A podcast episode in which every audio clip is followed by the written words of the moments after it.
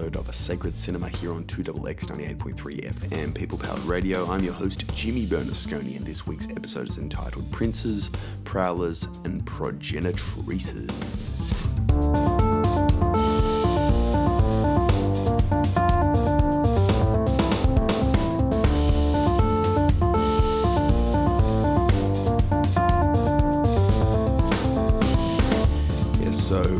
Listeners of the show who tuned in last week would know that last week's episode was entitled Princesses, Protectors, and Predators, or some combination of those three P words. Uh, and we looked at uh, the intersection of age and gender as two pretty fundamental human concepts that all human societies and cultures throughout history are familiar with and have depicted in various forms of art and culture and sorts of things. This this week we're going to flip it over. We're actually going to look specifically again. We're going to look at the, the intersection of age and gender, but rather than looking at um, the intersection of youth and femininity, um, and, and and that that being embodied in one character and that being contrasted um, with the intersection of um, older age or maturity uh, intersecting with masculinity. This week we're going to flip it around and we're going to have a look at um, youth intersecting with uh, masculinity, and that being embodied in a character who is contrasted with another character where um, maturity or old age intersects with femininity. So essentially, we're looking at younger, younger. Last week we looked at uh, you know relationships between older men and younger women, and this week we're looking at older women and younger men. Um, so I, I, I, suppose we could probably do two more weeks where we tick off the other the other two of the four combinations, I guess. But um, I don't I don't know if that's the case. Uh, as we sort of uh, pointed out last week, um, we use the terms man and woman or boy or girl uh, in these weeks, I think it probably makes more sense to sort of view the male or female characters, um, rather than being male or female, you know, in the world of, of art and storytelling and that sort of thing, seeing them more as depictions of masculinity and femininity, um, being traits that all human beings embodying to embody to varying degrees. I just think we can get more out of the films that way. It means like, uh, you know, a man can get something out of a female character, or a female can get something out of a male character. I, I don't think it makes sense to have too cut and dry view of the characters and what they're actually supposed to be depicting and what they're what they're actually about. Um, now, just up front, this week's episode is entitled Princes, Prowlers, and Progenit- Progenitrices. I'm not going to pretend I knew what the word pro- progenitrice, progenitrix um, was uh, before I, I wrote this week's episode. Um, I'm very happy to know uh, what it is uh, now, and I'm not going to tell you what it is. I think you can figure it out for yourself. Um, but let's kick it off now. Let's kick off today's show. Uh, let's start talking about the, the films because we've got a lot to unpack, uh, and they're three pretty chunky films. So let's kick it off now. The first film we're going to talk about is Hal Ashby's film from 1971, Harold and Maude, of course. We're going to talk about that one if we're talking about young boys and older women. We're then going to talk about a new release uh, from Sam Mendes, a film that I absolutely adored. Uh, it's called Empire of Light. Came out in 2022 everywhere else, but here in Australia it's come out this year. And then we're going to finish things off with it's a it's a Hal Ashby Todd Field double. Because a couple of weeks ago we did uh, Tar and Being There. This week we're doing um, Harold and Maude uh, in combination with In the Bedroom from 2001. That'll be the final film we talk about this week. Uh, but let's kick things off now with Hal Ashby's 1971 film, Harold and Maude. So, um, this is about two characters. It's a film about two characters. One's named Harold, one's named Maude, if you haven't seen the film. And uh, let's start off with Harold. Harold is a young boy who is obsessed with death. Uh, part of why this film is so famous and funny is that throughout the whole film, he pretends to commit suicide through all these various different creative ways of doing it. And it's, it's pretty, I imagine being quite funny in 1971, seeing this young boy in a suit do that sort of thing. But I think for today's conversation, it's probably worth viewing him as sort of the typical adolescent male or as representative of, of, of a, of an exaggerated version of the typical or archetypal adolescent male who is kind of pathologically obsessed with mortality and existentialism and, and Nietzsche, uh, let's say. You, you imagine someone like Paul Paul Dano's character in Little Miss Sunshine. The, the kind of, you know, dark, twisted minded, uh, grungy teenage boy who thinks about death and doesn't think anyone takes the world seriously kind of thing. I mean, he's not he's not super cringy like that, but he is very morbid.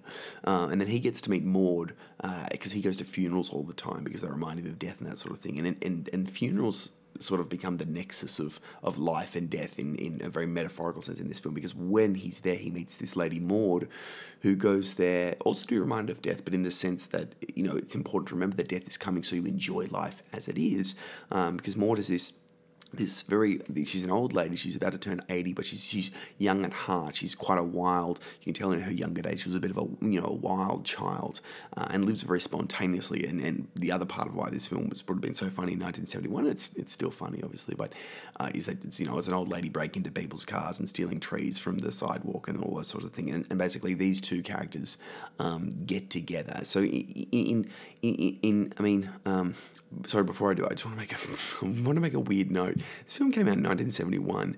This is the same year that the film Maggie, uh, that the song Maggie May came out. You know the Rod Stewart song, which is also about a young boy getting with an older lady. I don't know what was in the air in 1971. I suppose with women's lib and that sort of thing, um, depictions of the older, mature, more powerful feminine are coming into the zeitgeist, and society's interested to see how that sort of uh, how that you know inter interrelates with perhaps the young, naive dare I say, ignorant or arrogant young masculine figure. I'm not sure, uh, but it's, it is interesting to pair that song with this film. Same year, kind of kind of crazy. But anyway, metaphorically, what we could say both in that song but also in this film is that we're seeing sort of the intersection of depression and appreciation uh, for life, or, or in more basic sense, um, the intersection of pessimism and optimism, or even just death and life.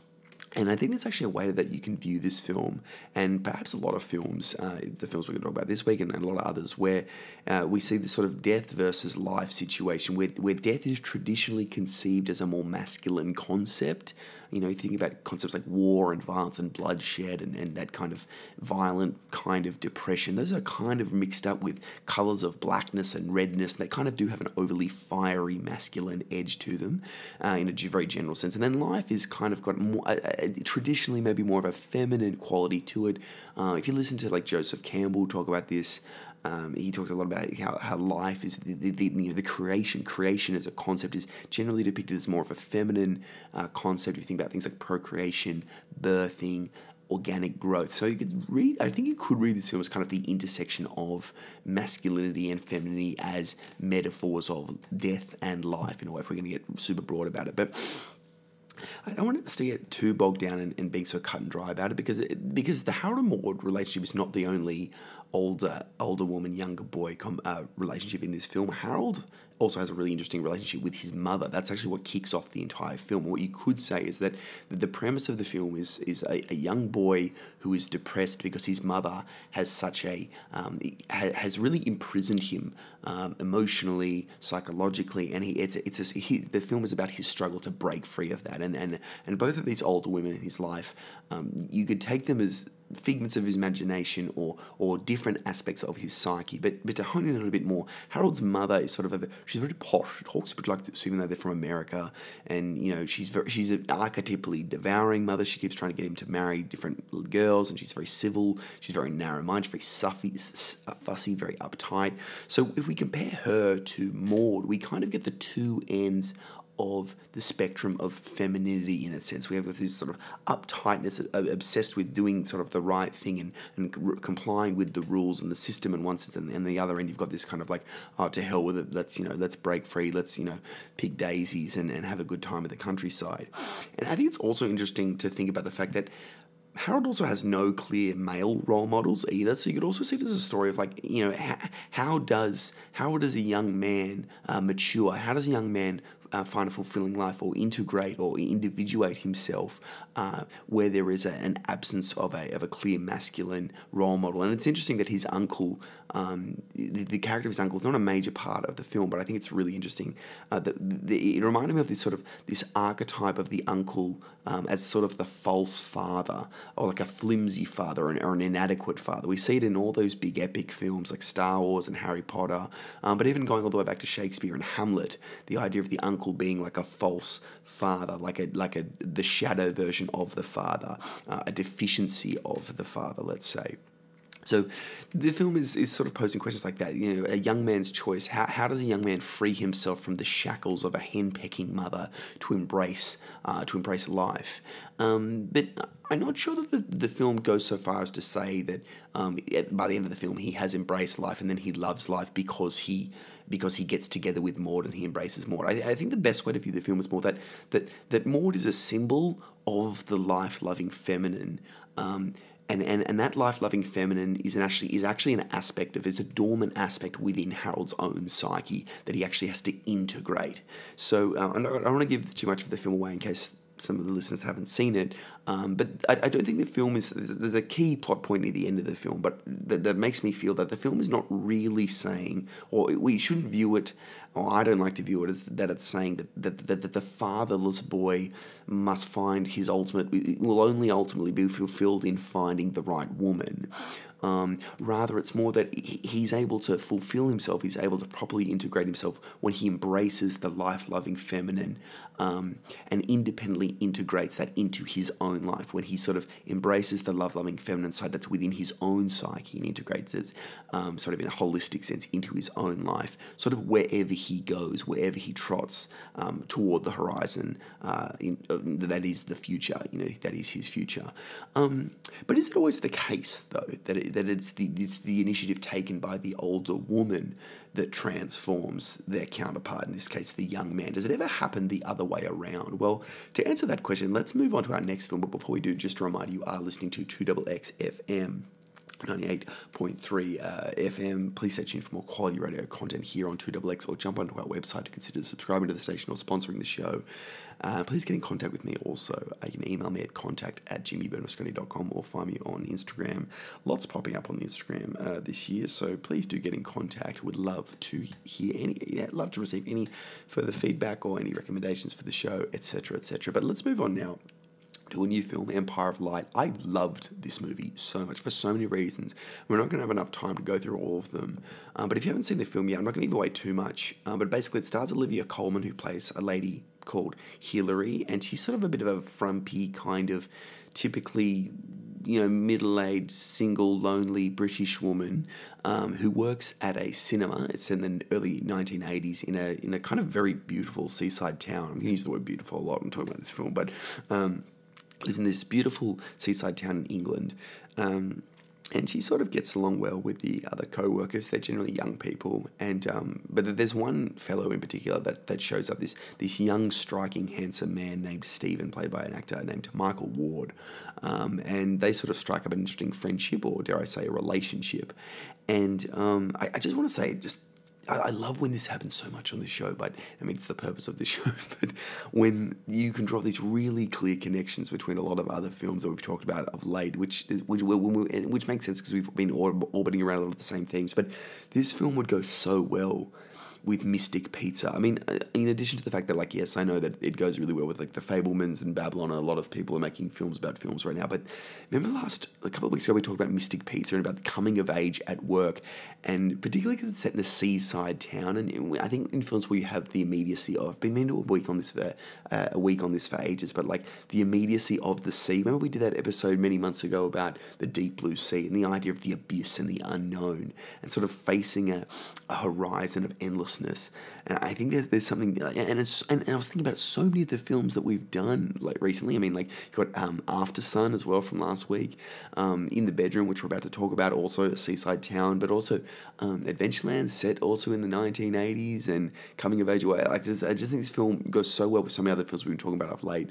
Um, just that that kind of somewhat melancholic, introspective, watching the waves break and just thinking about your life and, and the kind of person you want to be. These films all go well together. But there's a specific metaphor in the film um, that isn't that that I really want to focus on specifically for the purpose of the the relationship between the you know the older feminine and the younger masculine characters in this film. So basically, they work at this big multiplex, and when Olivia Colman is taking Stephen around the multiplex uh, for his like induction, um, there's like this kind of secret room and she takes him into it because he sort of pushes her to go into it which has a great deal of metaphorical value i think. Um, and they she shows him this abandoned section of the multiplex where there used to be two other theatres and a massive big bar and ballroom. And it's real dreamscape stuff, right? When I when this happened, my heart started fluttering. Like I had, I love this film mostly for this scene, um, because I, you know, when you you see a certain aesthetic image and it just it just evokes something, it just breathes life into something within you, like dormant deep within your psyche. And I mean, we're seeing a lot on Instagram reels. Now I don't know if anyone else gets those creepy reels where it's like creepy music and it like it's like you are now going down a slide. You are going into a dungeon. There are people that don't look like and, and it's people people are trying to like create dreamscapes and, and you go into these sort of endless mazes, um, which are filled with like abandoned rooms. And there's lots of discussions now about abandoned rooms in video games and things like that. But I think it really taps deep into deep into something deep in the collective unconscious. I mean, I know personally, I always have dreams about finding abandoned toilet blocks at my in my high school. Like I have probably once a week or once a month I have a dream where I'm walking around my old high school and I, I open a door and I or I'm on an excursion. I find this whole massive toilet block um, that's like. Um, no one knows no one knows it's there. And i think that's that's something very archetypal or uh, very uh, relevant that resonates so deeply with us the idea of finding something within yourself that you didn't realize there that, that this chasm of possibility that's within you. Anyway in, in talking about it in that way and, and especially you got to look at this film to really feel that. Um, but but also to feel what i'm about to say next which is that um, this is where Olivia Colman and, and Stephen get their, let's say, let's this is where they get their loving done, let's say. And I think, particularly because he's the one that sort of pushes her to go to this abandoned place, it therefore serves as this really quite beautiful metaphor for Hilary herself, or at least a part of herself, in that she is this sort of, she is, she was this, until Stephen came along, this abandoned body that has sort of been discarded and abandoned by society. Uh, you know, this this once young, youthful female figure uh, has sort of been thrown away, discarded by society, but is now being rediscovered uh, by this young, open-minded, handsome, kind, and compassionate young masculine figure um, who can see the beauty in her um, being this this sort of complex relic. And I think it's just such a beautiful metaphor seeing them sitting there together in the booth, uh, enjoying each other's company. It's like it's like he's discovering something about her that she knew was always in her, and the beauty of his character is that he can find that in her. And, it, and it's it's again it's very similar to it's sort of the reverse of Harold and Maude. It's not so much that you know it's not like like a very it's not a sexist depiction of, of relationships where it's like, well, you need a man to, to be happy. Because I mean, I don't want to give away too much about the film, but it, but there is a there is a finiteness to this relationship. It, it's more that by embracing um, Stephen, if we see him as an aspect of Olivia Colman's psyche, by embracing this sort of the, the sort of young, open-minded, adventurous um, somewhat risk taking, you know, the, the adolescent male within her psyche who's, who's willing to open doors um, that are locked and, and break rules just a little bit. She's able to rediscover. The, the, the inner beauty that was otherwise abandoned by her and, and society at large. Um, and, and that's a really beautiful aspect of this film, and, and I'm, a, I'm a massive fan of it. And, and also, I, I, just want to quickly say as well, there's a scene in this film that to me is very uh, reminiscent of a, another recent uh, film from English speaking Europe. Actually, technically not English speaking because a lot of the film is in Irish. But there was a film that came out last year called The Quiet Girl. And there's a really interesting ending in that film where the character runs after another character and gives them sort of like a simple, innocent hug. And I think when we're talking this week specifically about like discovering another part of your psyche or embracing a part of your psyche that's personified by a specific character in the film, I, I think we're seeing this interesting recurring image in a lot of films of late of like the soft embrace or like the the, the, the it's it's not it's not that it, it's not that it's um, pathetic or meaningless or immaterial. It's just that there's a gentleness to it. It's not particularly rigid. Uh, it doesn't mean that someone's being consumed or dominated by another part of the psyche. It's like a marriage between aspects of the psyche, a very harmonious marriage. And I think images of of of of two um, two figures sort of embracing in that gentle sense, I think it's a much more apt. Um, I think it resonates more with people, particularly now. I'm not sure, but we don't like to see the domination of one aspect over another. We like to see a, a sort of kind of synergy, a harmonious, holistic um, uh, synergy of, of two not opposing concepts, but concepts that, that correspond and, and complement one another, but but can still be pulled apart when needed. I'm sort of I've been banging on about that for about uh, sixty seconds now. We'll move on to the next film now. But I just I just noticed that this is this running image, and I just wanted to unpack it briefly. Um, but anyway. We have an interesting tension here, though, don't we? Because it it, it seems that it kind of goes both ways, and, and I don't want to end today's episode on a on a on a sad note, but it, things could probably get messy, couldn't they? Right? If it's sometimes the older feminine that's saving the younger masculine, but it's also sometimes the younger masculine that's saving the older feminine, things might get might become a bit of a dogfight at some point. So let's let's look at a film that kind of deals with this, and we're going to finish off now with Todd Field's film from two thousand and one, In the Bedroom. And, um, again, I'm not going to talk too much about the film as a whole from front to back. I want to specifically focus on just a specific aspect of it, or specific characters in it. But before we do that, just a, a brief synopsis. Basically, it's about. I, I, want to talk about this film how it's really about two kind of oldish parents, uh, played by played by Tom Wilkinson and Sissy Spacek, um, and they have a young son who finds himself um, in a relationship with an older woman played by uh, Marisa Tomei, and that's I think it's quite relevant because she has that very kind of Marisa Tomei is like iconically like a bit of a Jennifer Aniston where she still looks super young and cute and um, you know, quite attractive, no matter how old she's going to get. Um, and she's got a dangerous ex husband, uh, played by the guy who is Ethan in Lost. Uh, great casting. Uh, I forgot his actual name, but I think it's pretty. it's it's just the first thing I saw when I saw it, uh, and I was like, oh my god, it's Ethan. Uh, his real his real his real name um, is uh, William Mapother. But sorry, getting back to the actual premise of the the film. Uh, essentially, th- there's all sorts of combos there, isn't there? Like with the with the male and the female, and the older and the younger. There, you got the parents, you've got the son, you got he's got she, he's got the the older girlfriend, she's got younger boys who are her children, and you know, there's an older man who's the ex husband. So it's a lot of older, younger, male, female, blah blah blah. But if we're going to focus specifically on the parents um, in this film, the Tom Wilkinson, Sissy Spacek characters. Um, I think if we're gonna by by focusing on them in the film, I think Field is kind of asking this question, which is like sort of as a society, as as the guardians of those who are who are who are to come after us, who, who will inherit everything that we we have created and will inherit the earth and, and, and everything. How, how should we advise them? How should we protect them specifically in regards to the obstacles they'll face because of their age or because of their gender and, and, and those those sort of things? And I, I think if we use the film as an exemplification for sort of how those obstacles can emerge and, and, and how they can make life difficult. I think one piece of advice we could give is that the bravery we feel in youth can often be a bit of a curse, as noble as it may be. And I think this is because with age, comes various experiences. It becomes experience itself when we become almost more adept at dealing with life's obstacles, but but many, many experiences, hardships, um, which result in baggage. Uh, which means that there can be things that we deal with that follow us around. And, if and, and if you're a younger person and you're not really aware of the kinds of the vestiges that, that, that might crop up, um, not just for you, but but in other people's lives, and, and the, the, sort of complex relationships we have with our past, and the things that linger, n- not even the people, but the feelings that linger, we can find ourselves, f- dare I say, fighting above our weight um, which can sort of lead to some pretty. Uh, some pretty profound negative ramifications, let's say.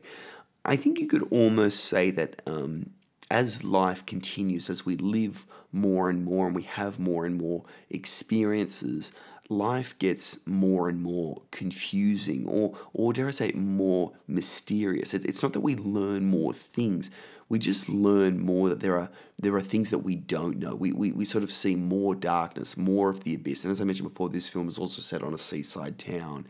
And there's a lot of the imagery about, you know, fishing and, and you know, reaching into a bucket and picking up a lobster and getting nipped. You know, the unknown is something that um, can be quite dangerous or, or daunting or, dare I say, a little bit unsettling and, and bordering on kind of horrifying in this film. It's not an easy watch. And there's a particular scene in the film that Tom Wilkinson's character, I think, you know, best depicts this idea where he's kind of like the patriarch of this film. He's he's the older man, I suppose, that could have worked for last week, and he's kind of sort of bringing everything that he's been that that's happened to his family in the film together. And, and, he, and he's, he's if you've seen the film, you know this a bit I'm talking about, where he sees a particular photo, and he's he can't sleep because he's thinking, well, what does that? Why was that photo there? How can I explain the photo? And if you've seen the film, you can't really explain the photo, and it's it's creepy how hard it is to explain it. So to think that his younger son had to deal with the situation depicted in that photograph kind of makes you feel like you know the the, the it's it's not so much that he had arrogance, but a, but a kind of naivety, and despite his bravery that.